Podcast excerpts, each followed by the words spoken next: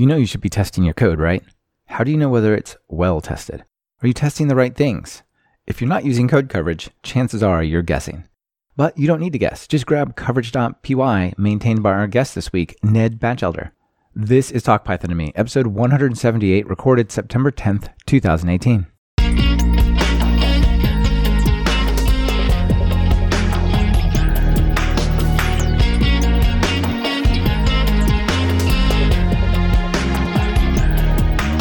Welcome to Talk Python to Me, a weekly podcast on Python, the language, the libraries, the ecosystem, and the personalities.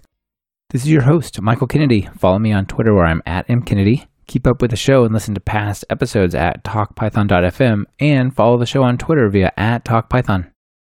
This episode is brought to you by Brilliant.org and Manning. Please check out what they're offering during their segments. It really helps support the show. Ned, welcome to Talk Python. Hi, thanks, Michael. It's great to be here. Yeah, it's great to finally have you on the show. I cannot believe we are at episode 178 and you have not been a guest on the show. How did this happen? I know you're doing something wrong over there. I don't know. You're doing something great over there. You've got to episode 178, which is astounding. Anyone who says, I'm going to do a thing and then does it 178 mm-hmm. times clearly is doing something right. Yeah, we're coming up on, I think, on three years. Yeah, actually, maybe over three years. So I got to do some quick math, but yeah, it's it's been going for a while, and it's it's really fun. I'm just absolutely loving it. Mm-hmm. And we're gonna dig into a project that you've been actually working on more than three years, right? Yes. So coverage.py uh, is a project that I've been maintaining for 14 years, which seems crazy. That is really amazing, and you know, kudos to you for doing that. That's great. I, I, think what I realized about myself is that I'm very inertial. It's hard for me to start new things, and then, then it's also hard for me to stop old things. Once you get them rolling, they just keep going. That's right. That's yeah, right. It's, it's, not a bad, not a bad trade at all. So before we get into all the details of code coverage and, and so on, let's just get a little background on you. How did you get into programming in Python? Well, so I've got I've got kind of an unusual story that way. So I'm fairly old for the Python world. I'm 56 years old, and I got into programming because my mother was a software person too. She was a programmer in the 1960s and 70s, 80s and 90s, I guess, until Back she when retired. programming was really hard. There was no internet, not many books. programming was different back then. Yeah, there was definitely no internet. The books were in a big, huge three-ring binder at the other side of the room, uh, et cetera, et cetera. But the cool thing was that she would bring home some of those books. So I remember as a kid looking through the IBM 360 programmers manuals and you know puzzling over what this stuff might mean. And so I, I sort of come by programming naturally. It's I've been doing it for a while. I, I joke that it's the only skill I've got, so it's a good thing that people will hire me to do it. And I've got into Python probably in the year 2000, maybe 1999. I'd been working at Lotus on Lotus Notes, which is a collaboration environment. And was that someone, in C++ before? Well, Lotus Notes is written in C. But the reason, the way I got to Python was that Lotus Notes, with its access controls and collaboration controls, someone said, "Oh, you should look at this thing called Zope. It also does stuff like that." and I looked at Zope, and Zope, I thought, "No, Zope's kind of cool. I don't really need that." But this Python thing it's written in seems kind of interesting. And so, basically, from that point on, when I had a choice of tools for you know writing some little tools or some scripting or some automation, I would reach for Python, and that's just grown and grown since then. I, now I guess I've been using it for 18 years or so. Oh, that's really cool. And Python itself has grown with you, right? I mean, Python of 18 years ago is not Python of 2018. Yeah, and it's funny. I don't even know what version of Python that was. It might have been a 1.x, I guess. Yeah, and Python Python has definitely grown. I feel like I sort of made a technology choice there, and it's worked out very well. I've watched Python grow into at least two new major niches since then, into web dev and now into data science. Uh, I feel much more comfortable in web dev. I feel a little bit like I'm getting left behind with the data science and machine learning, and even just hanging out where people ask questions about things. It's very clear that the the center of interest is outside my expertise now. So I've got a lot to learn. I mean, it's interesting that you can be an expert in Python after 18 years and be a beginner at the things that people want to use Python for. Yeah, that's super interesting. Yeah, like if somebody said, "Hey, Michael, go do this plot with Matplotlib and get this data loaded up with pandas," like I'm pretty sure I could not do that without documentation or examples in front of oh, me because I spend absolutely. most of my time writing web and database code. Yeah, I've and I have done Matplotlib and a little bit of notebooks, and I'm you know I am like the typical. I'm on Stack Overflow. I'm just searching for stuff. I see a chunk of code. I don't know what it means. I paste it in. It seems to work. We're done. You know, and I would love to have a deeper foundational understanding, but I don't have day-to-day problems that need those tools. So there's not much chance for me to really get that learning. Yeah, I feel like it's it's sort of by bimodal now. There's these two big areas that Python is is really being used a lot in, uh, at least. And you know, did you catch Jake VanderPlas's keynote at PyCon 2017 about Python being a mosaic? I didn't. I, t- 2017 was the PyCon I missed of the ah. last decade of PyCons. Ah, that was a good one. Well, basically, it was look, there's all these different ways, and people are using Python and their goals and their entire purpose of using Python may be very different than the person you're sitting next to, but if you learn to appreciate it, it just makes it richer. And I thought it was a really great way to sort of say, like, look at all these things people are doing. Uh, they have different motivations and, and whatnot, but it's, it's just as valid Python and styles. Mm-hmm. It just, it's for a different use case. Right. Exactly. Yeah. I, I feel like we're definitely there. Yeah. One of the things that I do is organize the Boston Python user group and we have project nights every month and we just get a big room with a lot of round tables, and we put labels on each table. So there's a table labeled beginners and a table labeled web, and then we get data and we get science and we get hardware, and it's just really interesting to see the variety of uses that people are putting Python to. And there was a woman who came last last month was sitting at the beginners table and towards the end of the night I was asking her more about what she wanted to do and she was she mentioned biology and I said, "Oh, you should have at the beginning of the night you should have stood up and said, "I'm doing biology, we could have found you some biologists to talk to. And she laughed like I was joking. But then I introduced her to the four or five biologists across the room who were doing biology with Python. So it, it's really a very rich ecosystem of expertise and, and individual domains, which is fascinating. Uh, one of the things I love about Python is a lot of people seem to come to it with another expertise, kind of like you were just saying, right? Like mm-hmm. if you're a mm-hmm. C++ developer, there's a good chance you may be a developer first, right? But if you're doing mm-hmm. Python, you may be something else first that uses right. Python. And I think that's just makes us a richer community. Mm-hmm. Uh, that's why I think it's doing so well in data science is that it's, for whatever reason, it's the kind of language and environment that those types of people can succeed in. Yeah, absolutely. So you mentioned the Boston user group. Uh, this is a, yep. global podcast. The internet doesn't have a zip code or whatever, but for people generally in the Northeast, like uh, you want to just tell them really quickly about it so they can come find it if they don't know. Sure. So the Boston Python user group is a big group. We run events twice each month, generally a project night, which is unst- basically a two and a half hour unstructured hackathon with some sorting by topic, like I just described. And then we most months we also run a presentation night where we try to find people to give talks. We did lightning talks for August. I'm working on uh, grooming a web scraping talk for September, and we're going to have science talks for November. And we're very friendly. We're big and open. We're on meetup.com or bostonpython.com. Uh, and if you're anywhere around, come and see us. And we've had people travel as long as three hours to get to events. So all of New England is kind of in scope. yeah, absolutely. Well, I guess it depends on the time as well, right? Rush hour and all that. Three hours could be not far away in certain parts of Boston. that's true. The really memorable one was the father and son who took a three hour bus ride down from Maine. And that kid was 13 and he was one of the smartest people I've ever met and they oh, were going to awesome. leave and get home at like two in the morning based on the bus schedule to have attended. They only came once, and I mean I don't blame them, but it was very impressive. No, that's cool. Is there any way to remotely attend?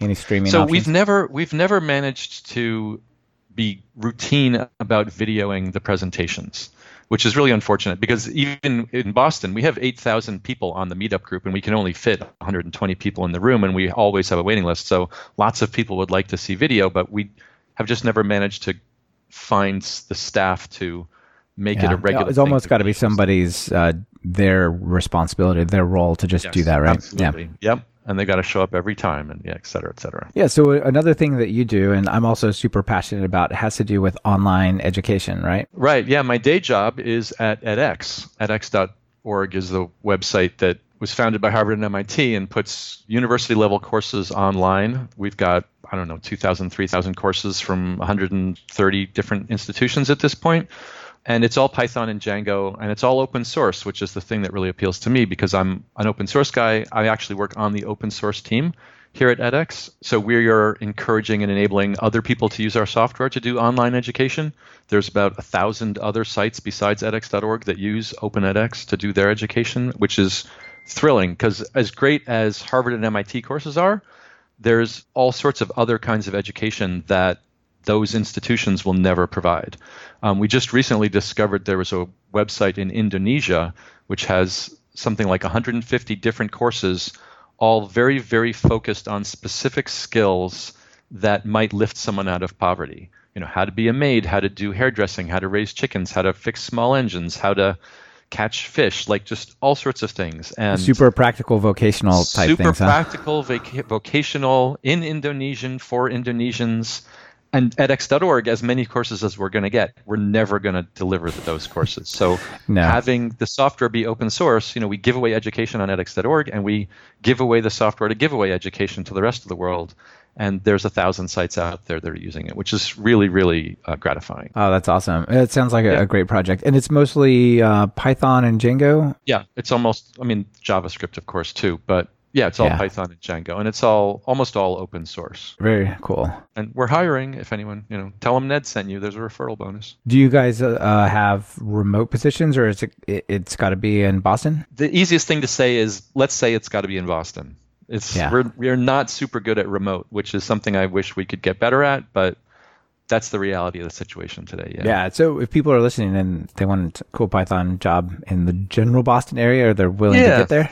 Yeah. Yeah. Awesome. Get yeah, in touch. Cool. Let's see what we can do. Yeah, that's really great.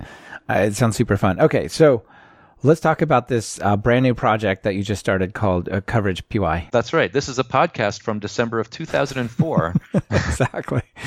All right, so let's let's talk about what is code coverage and, and what is this project. Okay, well, and let me just start well with one thing, which is I didn't actually start this project. This project was started by a guy named Gareth Rees, and back in 2004, I was working on a different Python thing, and I wanted to use some code coverage on it, and I found this thing called coverage.py, and it worked almost exactly the way I wanted. And the way it didn't, I tried to make a change, and I tried to get it to Gareth, and Gareth didn't seem to be reachable, so I just sort of published it with my change. And 14 years later, I'm the maintainer of coverage.py. That's how open source works, right? That's how open source works. Yeah, I'm I'm mulling the idea of doing a lightning talk called "Lies People Believe About Coverage.py," one of which is that I started it. yeah. Perfect. So okay, but to answer your question, so what is code coverage? So the idea of code coverage is you've got some product code that you've written, meaning the code you actually want to write, and then to make sure that that code works, you write some tests and I'll give the entire audience the benefit of the doubt and say you have written tests. And but now you need to know are the tests actually doing their job, which is proving that your code works. And one way to test your tests essentially is to observe the tests running and see if all of the lines of your product code were executed by the tests. Because if there's a line of code that isn't executed when you run your entire test suite, then there's no way that line of code can be tested the, the converse isn't true. If the line of code is run, it still might not be properly tested. But if it isn't run, then it's definitely not properly tested. Absolutely. if if it was never executed, you know nothing about it. Absolutely. That's right. It, there's no way you know how that co- line of code works. So co- the code coverage in general is the automation of that process, which is it it is a tool that can observe a program being run and can tell you what lines of code were run in the program. And notice in that sentence, I didn't say anything about tests. Coverage doesn't know anything about what a test is. It's just that typically the program you want to watch is your code while the tests are being run. But you could run coverage for any reason to know what parts were run or not. Right. This is typically most spoken about in terms of unit testing and other types of tests. But right. one example that comes to mind right away is I've got some app. It's been handed down from person to person and somehow it arrives in my lap and they're like, Michael, you've got to now add a feature or maintain this thing. And it's a big scrambled mess and the person who knows all about it is gone. Yep. Maybe I just want to know when it does its job, does it ever even call this function, right? Like exactly. there could be all sorts of code in there that is just nobody wanted to remove it because they didn't know for sure it was okay. But if, if right. you can run the coverage and say, actually, no, it's never executed, let's delete it. That's right. That's right. So long as you are sure that you know how to fully exercise the yes. code. yeah, ex- yeah. It's, you got to. Uh, that is another uh, another thing. But I mean, I've I've spent hours trying to understand what a particular function does and how it influences like a big program just to realize that actually the reason any changes I'm making to this section or try to make it do a thing have no effect because it's not being called. Right, yeah, something like exactly. this. It's super Yeah. frustrating. Right. So coverage can be used for that. But like you say, the, the 99.9% use case for, for any code coverage tool, including coverage.py, is for it to observe your test suite being run and then to tell you about your product code, which lines were run and which lines weren't. Right, And, and the idea being that the lines that weren't, that's what you focus in on, and you think about how can I write a test to make that line of code be run, and you'll gradually increase the coverage, and then your right, test or you make better. a conscious decision. This part we don't care to test. right. That's right. Potentially. You can also decide that. Yes. But I think the important thing is, even if you're in that place, there is a core reason your application exists. There is a thing that it is it does, and there's stuff that supports it doing that. Right? If you're writing a Mm-hmm. stock trading application, the stock decision engine had better have a good bit of coverage on it, or Yes, you you failed with your test. Right? Testing the logging like crazy doesn't help the the core engine do anything better. Right? you could decide you're going to you're going to increase coverage on the parts you care about. And coverage doesn't really have any opinions about this. It's designed to just tell you something about your code. I've found over the years I, I am drawn to projects that are all about helping developers understand their world better. And coverage is one of those ways, right? You you wrote something and you wrote something to test it and you thought it was testing it and oh, is it? Well, coverage can tell you whether it is. Yeah, I really, I really love that the the way it works. So I guess um, maybe we could talk a little bit about how you run it. Like, is this something Yeah. you put in continuous integration? Is it a command line tool? Like, where where does it work? Right. So the simplest thing is it is a command line tool, and you can run it in your continuous integration on Travis or something, or you can just run it from the command line. The design is that the coverage command has a number of subcommands, one of which is run. And when you type coverage run, anything you could put after the word Python, you could put after coverage run. So if you used to run your program by saying Python prog.py, then you can say coverage run prog.py, and it will run it the same way that Python would have run it, but under observation. That will collect a bunch of data and then if you type coverage report it will give you a report. And for every line every file that got executed it will tell you things like how many statements there are how many got executed how many didn't get executed and what per, therefore what percentage of them were executed and then a big total at the end. Yeah, that's that's really cool. So I could say like coverage dash m unit test in some file or something like this. yeah coverage run dash Uh, M. coverage run. Yeah, okay, gotcha. right dash m unit test yes i'll just leave it at that yes and there's also a, a PyTest plugin, right? There are plugins for PyTest and for Nose, and I'll I'll be perfectly honest with you. I'm not a huge fan of the plugins because it's just another bunch of code between you and my me, sort of like. I don't understand exactly how those plugins work, so it's hard for me to vouch for them doing what you want them to do. But yes, there are plugins for PyTest. So there's PyTest Cov, and when you install it, you now have dash dash cov, a few about half dozen dash dash cov options to PyTest to say things like I want you to only look at these modules, or I want you to produce this kind of report at the end. So it's much more convenient in that you don't you can get all of the coverage behavior in one PyTest run rather than having coverage run PyTest and then coverage producing a report as two separate commands. But like I said, there's a trade-off there in that if the plugin isn't doing what you want, then it's a little bit trickier to fi- now you've got to figure out is it the plugin or is it coverage or is it my script that's doing it right it's one more variable in there so Yeah, it just makes it a little more complex. Okay, interesting. Another place that I really like to run uh, coverage.py is from PyCharm. Don't know if you've mm-hmm. ever seen the integration there, but that is just incredible. You right click on some part of your code and say, run this with coverage.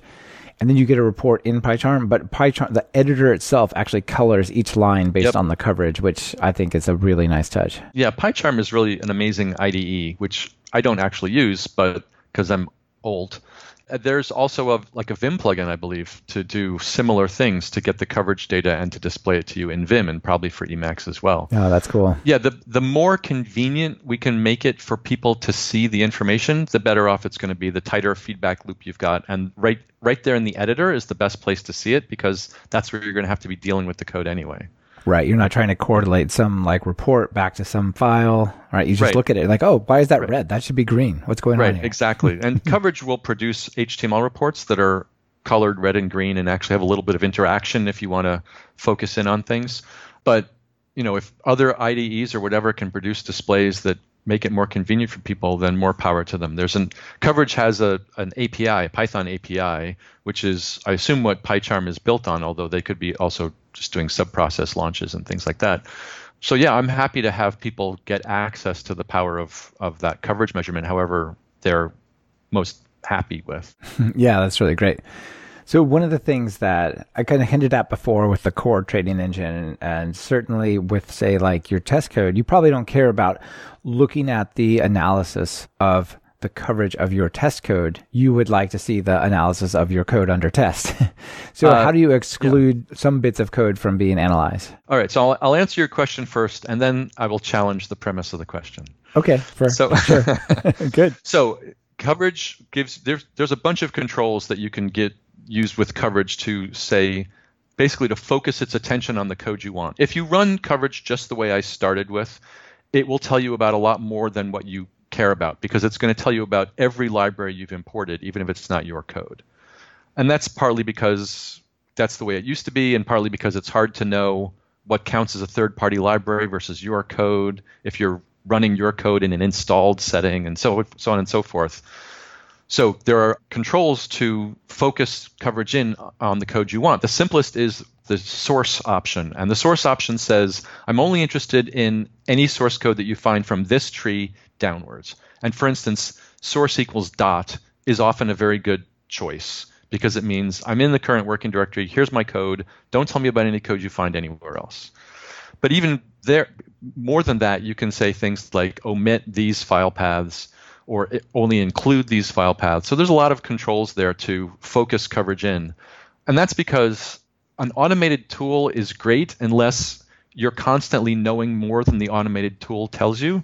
Like if you're if the automated tool is like a noisy kinder, kindergartner yammering at you and you have to tell it keep thinking to yourself shut up about that i know that's not what i'm concerned about then the tool is not useful yeah this portion of Talk Python to Me is brought to you by Brilliant.org. Many of you have come to software development and data science through paths that did not include a full on computer science or mathematic degree. Yet, in our technical field, you may find you need to learn exactly these topics. You could go back to university, but then again, this is the 21st century and we do have the internet. Why not take some engaging online courses to quickly get just the skills that you need? That's where Brilliant.org comes in. They believe that effective learning is active. So master the concepts you need by solving fun, challenging problems yourself. Get started today. Just visit talkpython.fm slash brilliant and sign up for free.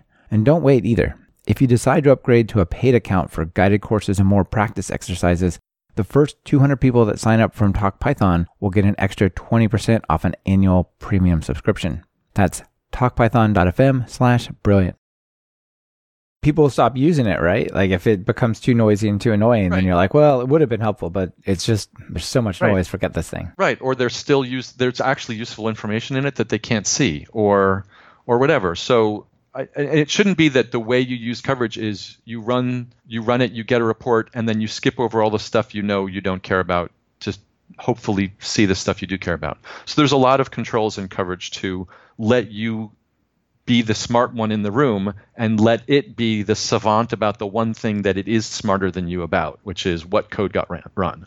Yeah, so, yeah. so in addition to being able to exclude or include file paths and modules, you can actually put comments in your code to tell coverage this line isn't run, but I don't care. Like, don't tell me about this line anymore. There's, I'm okay with it not being run. Yeah, one of the examples you gave was the repr method, dunder repr. Like, right. do you really want to write a test that instantiates an object and just prints it? just to just to right. get that function right like no and i've got lots of dunder reprs in the coverage.py code and they're only ever run when i'm debugging coverage.py i'm in a debugger and i want to see you, what you want to see the string representation better than this type yes. at that address yeah that's right so i write a dunder repr and I don't want to be told that it's not being executed in my test suite because I don't run it in my test suite. So, and in addition to putting comments on lines, what you can actually do with coverage is there's a, a, a coverage RC file to configure coverage, and you can actually specify a list of regexes, and any line that matches one of those regexes will be excluded from coverage measurement. And that's how the comment works. The comment is a regex pattern by default in that setting But for instance, in when I run coverage, I I put like def space dunder repr as one of the regexes, and if that will match all my reprs, and then they'll all be excluded from coverage, and I don't need to worry about them anymore. Yeah, that makes a lot of sense. So you could put the comment uh, hash pragma colon no cover, but you might not want that in your code all over the place. Right. Um, You'd have to remember to put it in and et cetera. It's, yeah. And uh, people who don't care about it, they're like, "Why is this in this code?" Or you know, they write their code and they don't add it. Or yeah, it's just it, sometimes It's it's, better to have it separate. Yeah. Right. And, and what I actually have done because I'm a little obsessive about it in coverage.py itself is I have a half dozen or 10 different comment syntaxes that I'll use to exclude lines from coverage because they're being excluded for different reasons. Like a line that only runs on Jython, I will exclude from coverage because I'm not doing coverage measurement under Jython, even though I want to have a little bit of Jython support in the code. And so I'll have a comment that says only Jython. And then I know why it's been excluded. Oh, And it's easy cool. because I can just make a list of a dozen regexes and I, it's all You there. put it into that configuration file. Yeah. yeah, the, yeah. Nice. Um, another thing that I thought was interesting was uh, sort of the converse of this is to explicitly include some files because if if you say look here and you run this one particular file, it only looks at the actual files that were loaded, the modules that were loaded, not the stuff laying next to it that maybe should have been reported on but nobody ever touched. Right, and that was that was one of the failings of early versions of coverage.py was that the only thing it knew about your code is code that got ran run.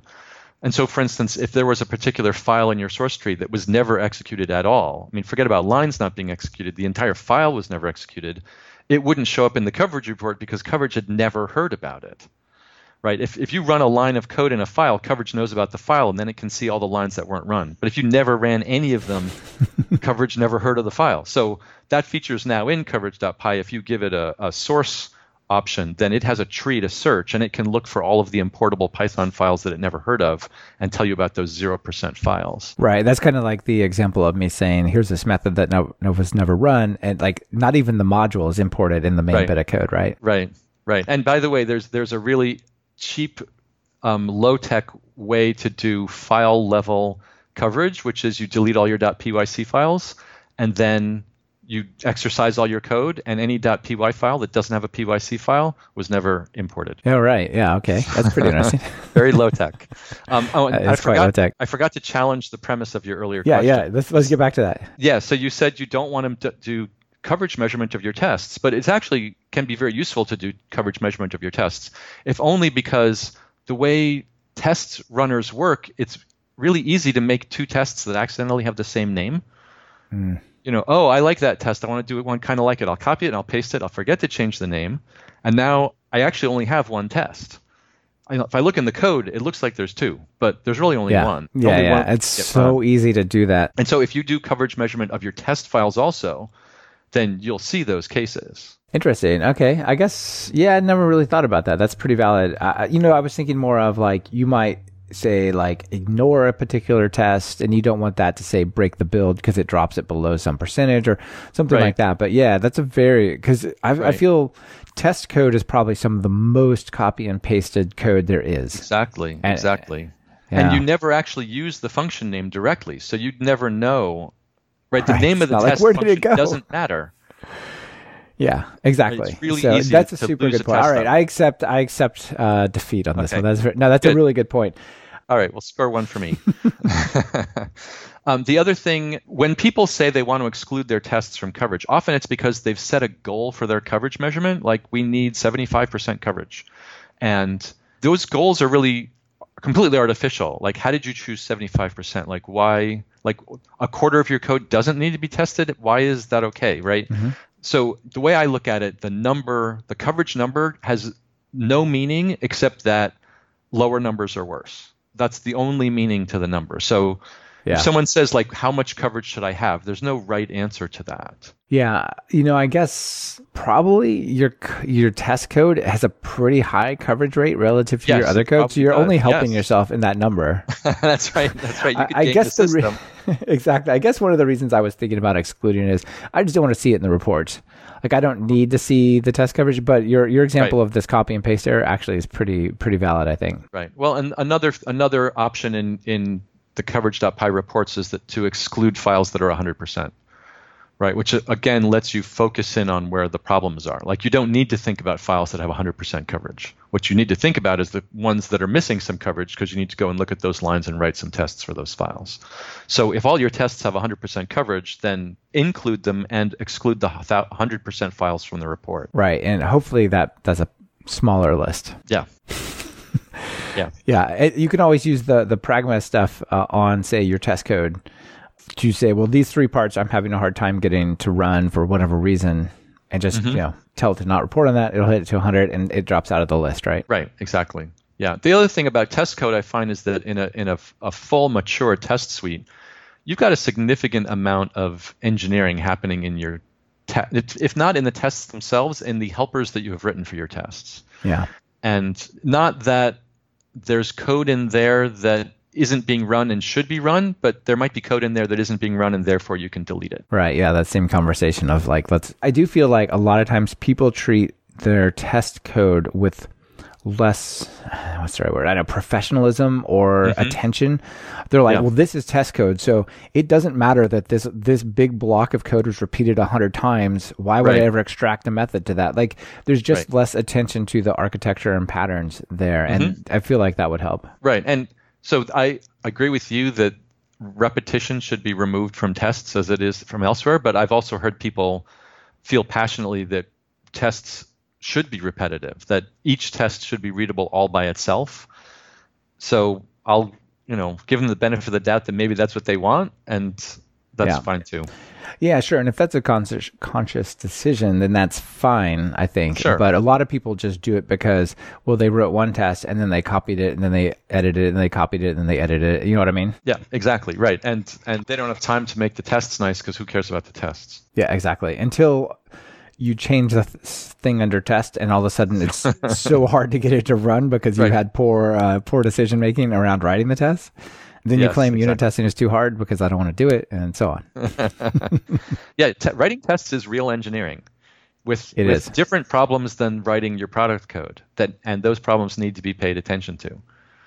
Which that's probably yeah. a whole other episode. Yeah, I've, I've certainly heard people make statements like that. They don't really understand you know things like object oriented programming and other proper design patterns until they started writing tests and trying to make their code more flexible. Like how do i actually get in between the data access layer and my my middle tier logic and test that without having a database and things like that? They they really make you think. Yeah they do because it's a it's a second use of your code and your code's going to be way better designed if you consider more than one use of the code.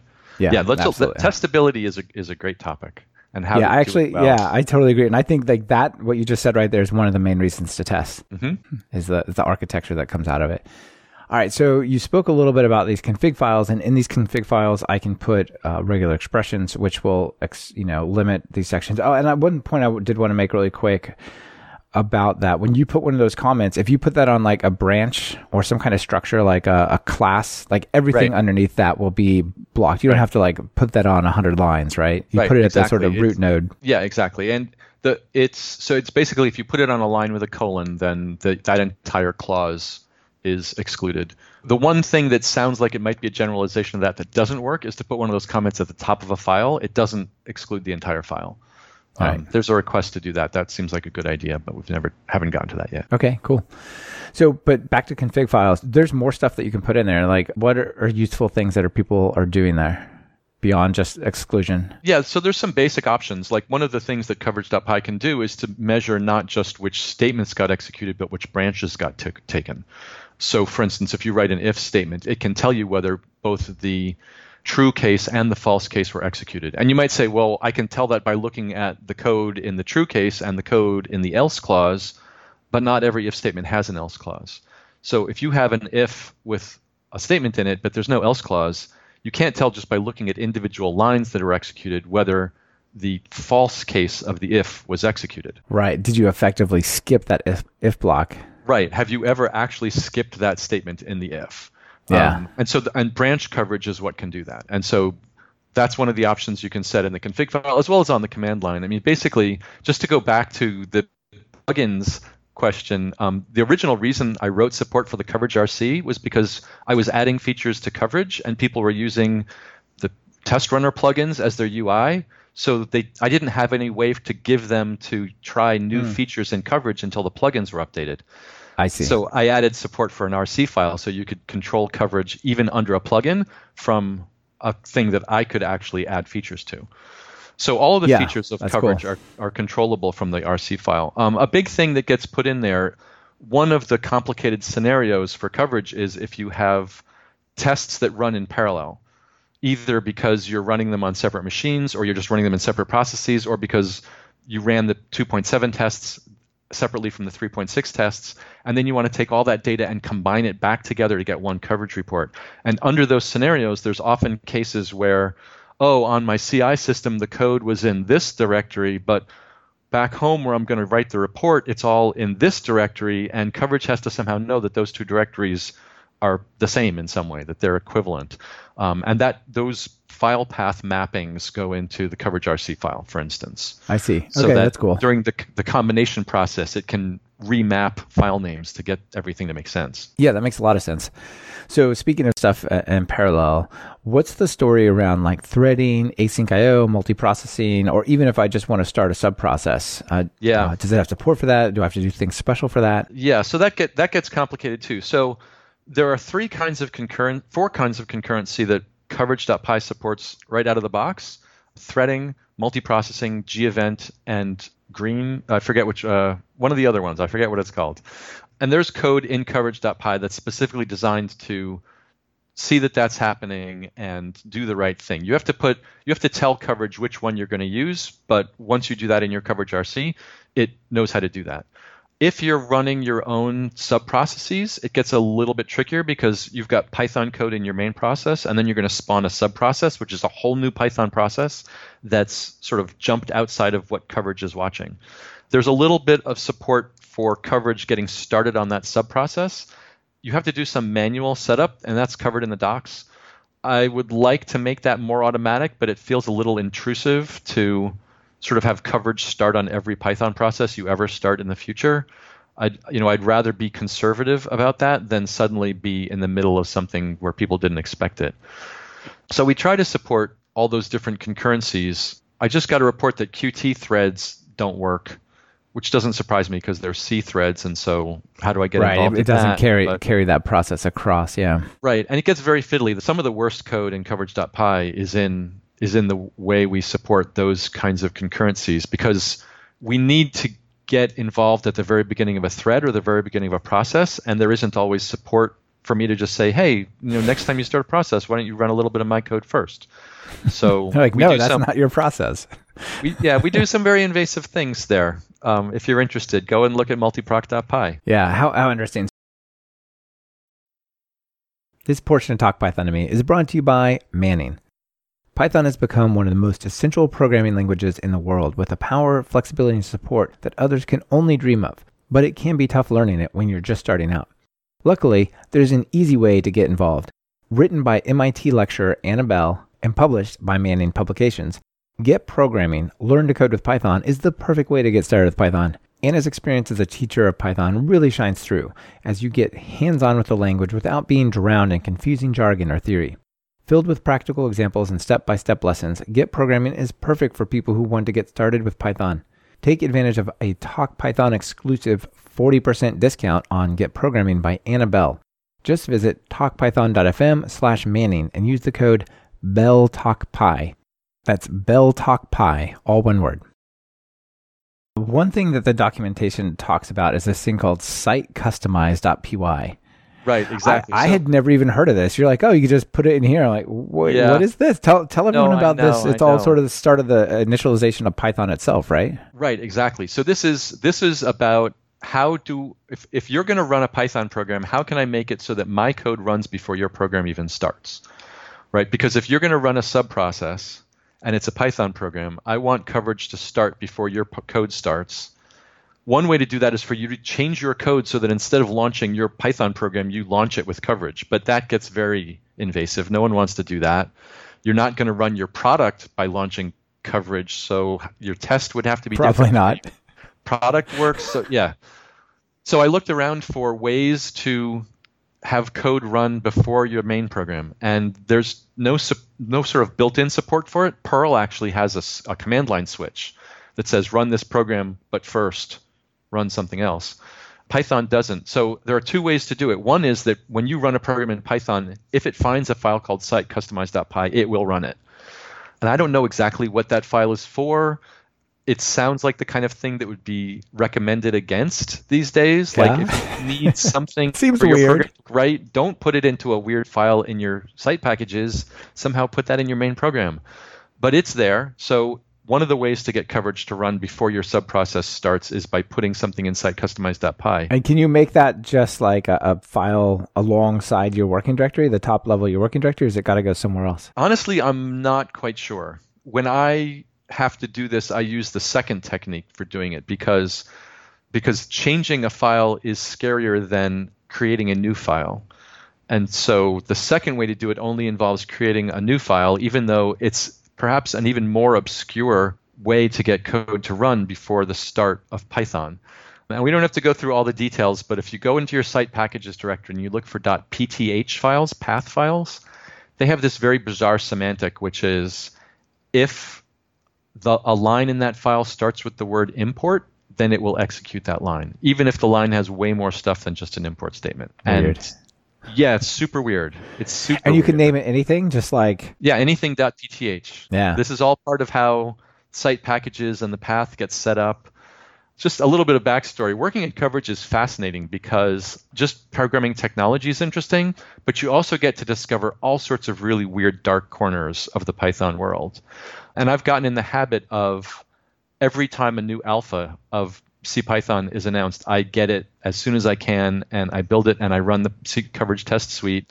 And some of the core developers are used to like, we better get the alpha out there so that Ned can run the coverage test suite and tell us what we broke. So I've, I think 3.6 RC3 was because of me. Oh wow! Because a bug I reported from the coverage.py test suite. Yeah, there's a lot of weird dark corners and a lot of kind of gross hacks to make things work. It's very difficult. So for instance, I said coverage run works just like Python well, it's not easy to make a program that will run your Python program just the way Python runs your Python program. And there's some extensive tests in the coverage.py test suite that actually do run the two side by side and then do a bunch of comparisons of the environment in which the code finds itself to try to assert that it does run it the same way. Yeah, I don't envy the job of keeping that compatibility working. yeah, well, th- luckily we have a good test suite. Yeah, well, I bet it has good code coverage as well. Yeah. The, well, the sad thing is that there's code inside coverage.py that because it's at the very heart of how coverage measurement gets done, cannot itself be coverage measured. So my code coverage is at about 94%. that's still pretty good. But yeah, that's It's still pretty good. That's quite ironic.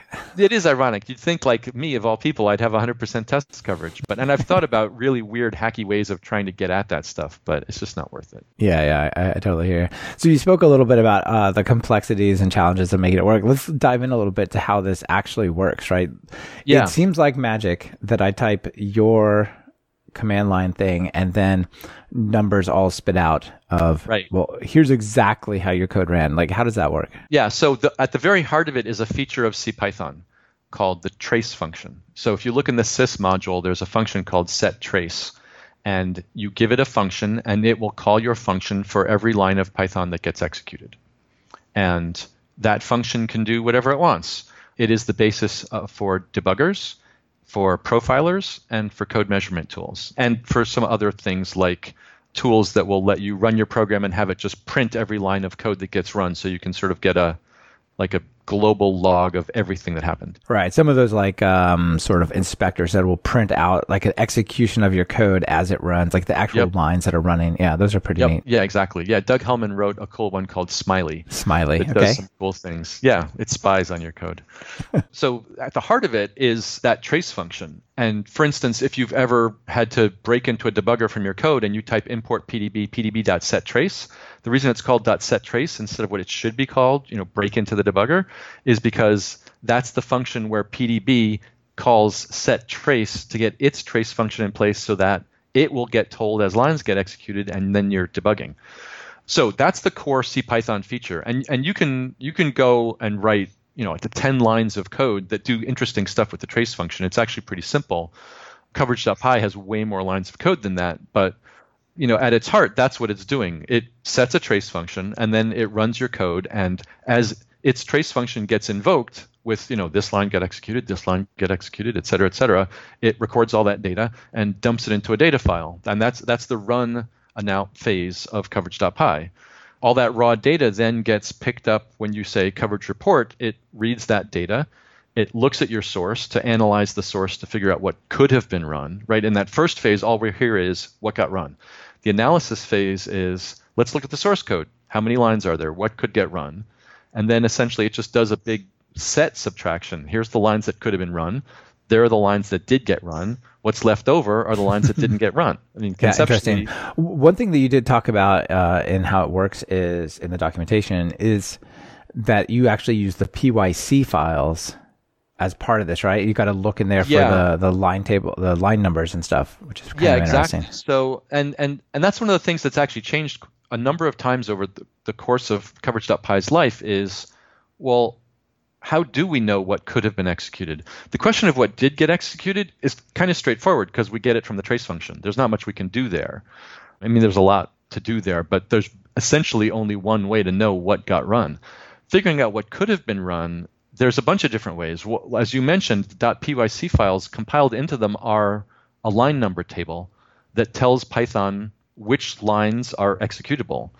And that's how Python actually decides when a next line has been run. The trace function, it's executing bytecodes. It calls the trace function when the line number table says this bytecode is the first bytecode on a new line. Right, because if I write like print, you know, quote, Ned, comma, quote, Batchelder, Mm-hmm. That actually is like multiple steps of the instruction. If I disassemble that, that'd be like load right. load the first That's string right. onto the stack, load the second string, execute the function, get the return yep. value, all that type of stuff, right? That's right. So you the trace function only gets called for lines, and and so we're looking at the same information the Python interpreter is for deciding where the lines are.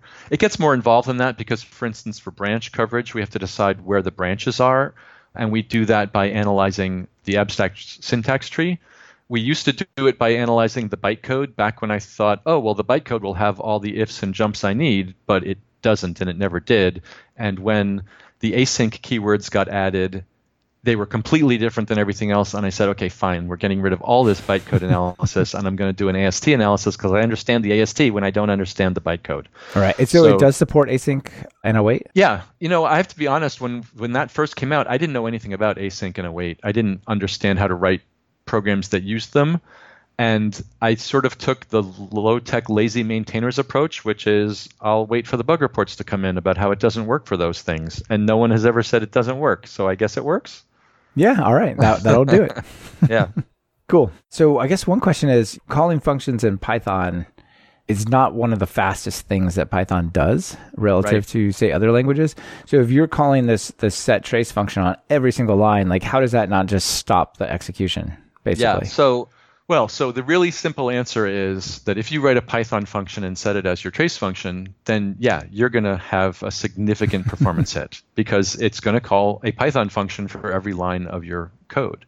And if that Python function does anything interesting at all, then it's going to do a lot of work for every line of your code. Inside coverage, we actually have two implementations of the trace function, one in Python and one in C.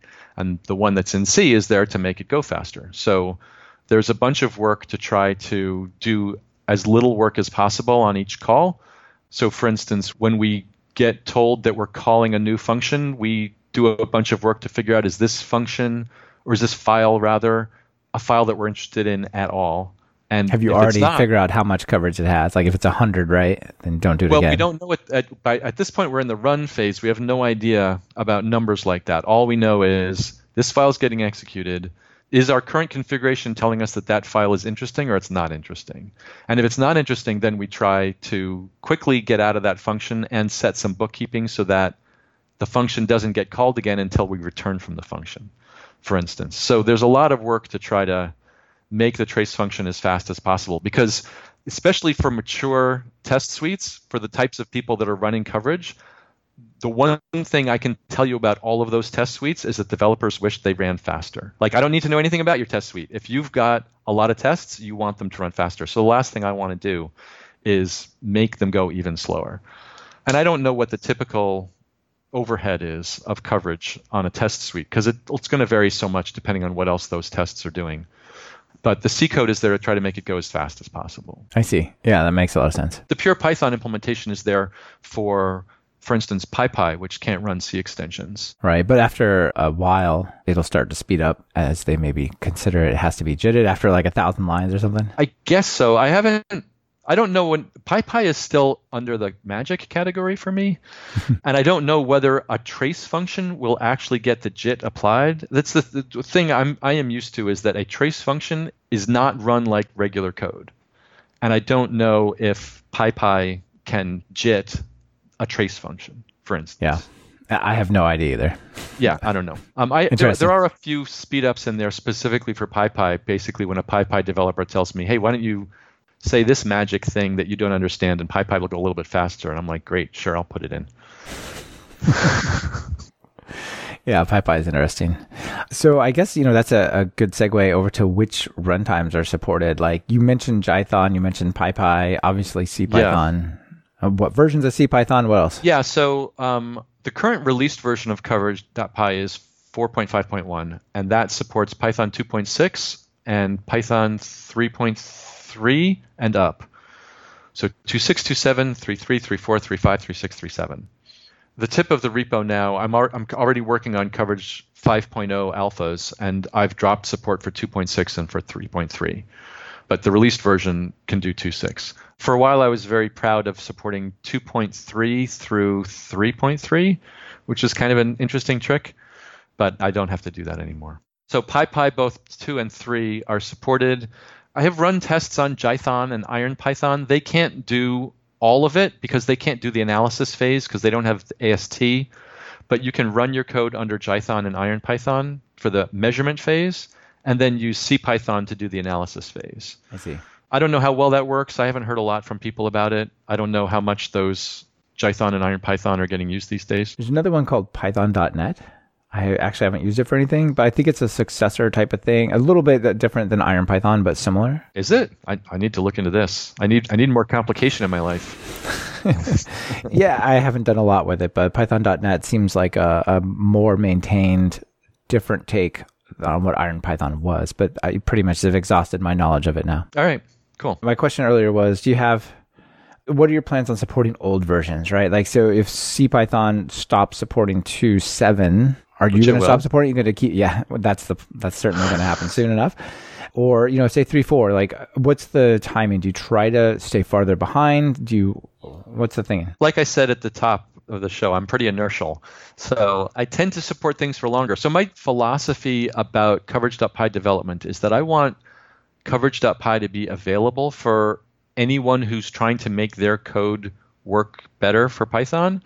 And the environments they care about, I will care about. So, for instance, I first ported coverage.py to 3.0 in 2009, which was pretty early. And it was pretty rough around the edges, but I thought, you know, if people are going to start porting their libraries to Python 3, it'd be super useful if coverage.py were there to help them understand how their tests were doing. So I tried right. very hard to get ahead of it. And for that reason, also, coverage.py has no installation prerequisites because if I pre require a library, then that library has to get into a new environment before coverage.py can, and then we've got a chicken and egg problem. Yeah. It also gives me a principled reason to have written my own HTML template engine, which is fun. that sounds uh, like a pretty a challenging thing. Uh, also challenging, uh, another runtime, if you want to call it that, uh, I guess, that seems interesting is Cython. Does this have yes. any? It seems, but it seems to me my first guess is it wouldn't work with Cython. But what do you, what's the story there? I should really know more about Cython, and in fact, it's been proposed to me that instead of writing C code for the trace function, I should write Cython for the trace function, which uh, I've just been resistant to because, like I said, I'm inertial. So my understanding of Cython is that it compiles to C code, and that when you're running, you're running C code. So you need a C coverage measurement tool in order to understand what's happening there? Yeah, it compiles to a, a C file, which then compiles, like at least on Mac, to a .so file, and the SO right. file is running. Yeah, it's the right. Coverage.py won't be able to see any of that execution. A C coverage tool could, but then you'd have to figure out how to map that back to the Cython code that you're actually interested in. which actually brings up an interesting point. One of the things that coverage.py has gotten in its 4.0 releases is plugins so that you can do coverage measurement of things that are not directly Python but result in Python. So, for instance, there's a Django coverage plugin that can measure the coverage of your Django templates because Django templates themselves have if statements and for loops right. and whatever in them. So that's code. You'd like to know if there's coverage there. And so there's a plugin, the Django coverage plugin, that works with coverage.py to basically understand how Django executes the templates and take the raw Python information about the template execution and map it back to the lines in the Django template so that you can get sort of a red green Christmas tree of yeah. your Django template. Oh, that's cool. Yeah, it's very cool, and it's it was it was getting a little stale, but I've just gotten a new maintainer to take it over, and so it looks they just had a release today actually. Oh, great. Yeah. All right, that's interesting. it seems to me like there's probably enough information there, but that it's really not super straightforward. So uh, for Cython. But maybe plugins Python, would yeah. do it. Yeah, I mean the C file is a huge, massive thing relative to the size of the Python code, but I do right. believe it has line numbers that map back to the Python. So right. it's possible, I guess. The reason that reminded me of the plugins was because I wanted to also make a Mako plugin. So Mako is another HTML templating engine, and Mako and, and Django work completely differently. Mako actually compiles your template to a Python file and then runs the Python file, whereas Django templates there's Python code that's actually running on an abstract syntax tree of the template. It's sort of so in that sense, Mako is kind of compiled to Python and Django is kind of interpreted in Python. And so the plugin technologies had to be completely different. And the Mako template has pointers back to the lines in the template, but they're a little bit inaccurate. And so I was frustrated at not being able to sort of close that loop because of a limitation in Mako, and Mako seems kind of unmaintained at this point, so it kind of didn't go anywhere. Yeah, yeah, interesting. It's cool that those are there though. Uh, if people want to use them. Yeah, yeah, it's very gratifying. Yeah. So, last question before we run out of time, because that's where we are. Okay. What's next? What are the upcoming features? Right. So, I mentioned that I've got some alpha. I've already released 5.0 Alpha 2. The big feature that's coming up is something that I colloquially call "Who tests what." Which is instead of just telling me that that line got run, tell me which tests actually ran that line. And people are interested in this for all sorts of reasons. But it's going to require some significant changes to the core of coverage.py.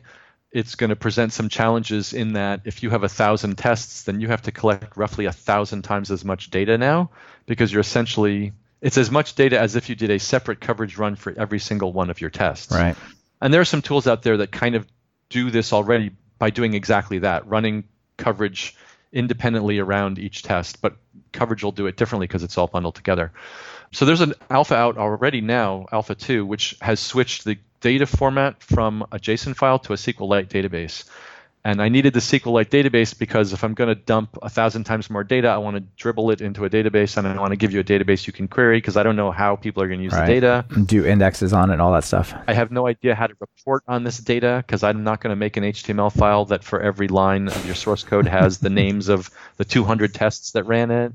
Yeah. So I, we need to get this out there and into people's hands and start seeing what people do with it. That's that's the big feature that's coming up. That's cool. One of the most interesting things I think you could do with that, just listening to you describe it, would be if I have a thousand tests and I change a little bit of my Python code and only three of those tests actually interact with those lines, theoretically, yep. I could just run those just three run. tests to retest yep. it, not all thousand, which would be dramatically awesome. Right, exactly. There are also some tools out there that do that now too. Kirk Strauser has a has one, and the name of the tool escapes me at the moment, but he's got his own trace function that essentially does sort of his, a mini coverage measurement of his own to get at that information. The thing I'd be interested to, to experiment with with that information is what of my code is over tested right? If my test suite is taking too long, maybe that's because I've got 100 tests all sort of getting at the same information. And if I could reduce it to 10 tests, then it would take a tenth of the time. Yeah. And I honestly have no idea whether who tests what will give me the information that I'd need for that, but it'd be interesting to play around with. Yeah, it sounds really positive. Yeah, yeah. I'm looking forward to having the data at least. Yeah, cool. All right, let me ask you the two final questions before you get out of here.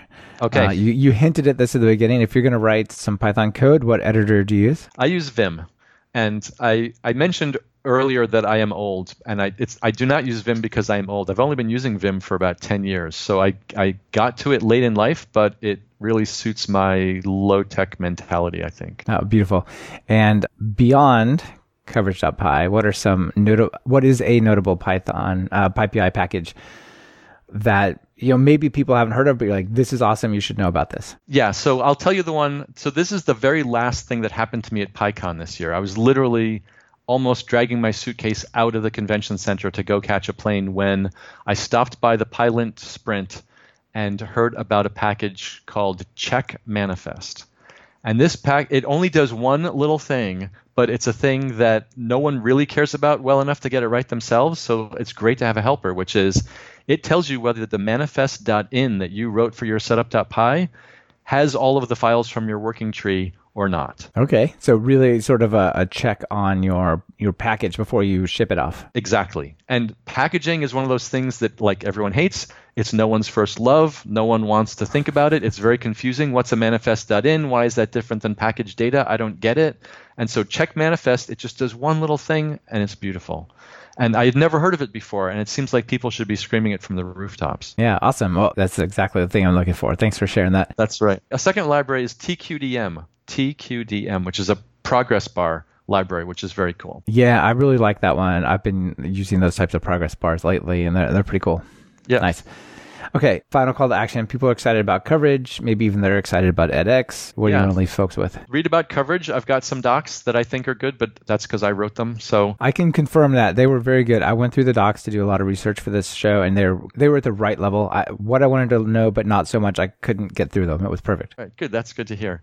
I hang out in the Python IRC channel, and I love to see people there. I think it's a great way to connect with people. I like to think of it as a nice IRC channel. So if you've been to IRC and didn't like it in the past, try try the Python IRC channel on Freenode, bostonpython.com, openedx.org. I'm Ned Bat on Twitter. You can follow me. I've got a blog that I've been running for far too long. If you want to read what I thought about 16 years ago, get in touch. You know, I like hearing from people. Yeah, that's awesome. The internet is written in ink, right? All that stuff's still there. so uh, I, I, definitely find your blog interesting. There's some topics in there I would love to have you back on to talk about. Sure. But for this one, we're going to have to just leave it here, I think. So thanks for being on the show, Ned. Sure. Thank you, Michael. This is great. You bet. Bye. Bye. This has been another episode of Talk Python to Me. Our guest on this episode has been Ned Batchelder, and it's been brought to you by Brilliant.org and Manning.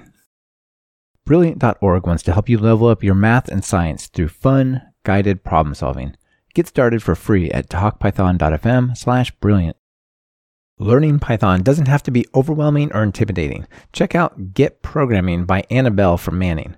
Just visit talkpython.fm slash Manning and use the code BELLTALKPY to get 40% off.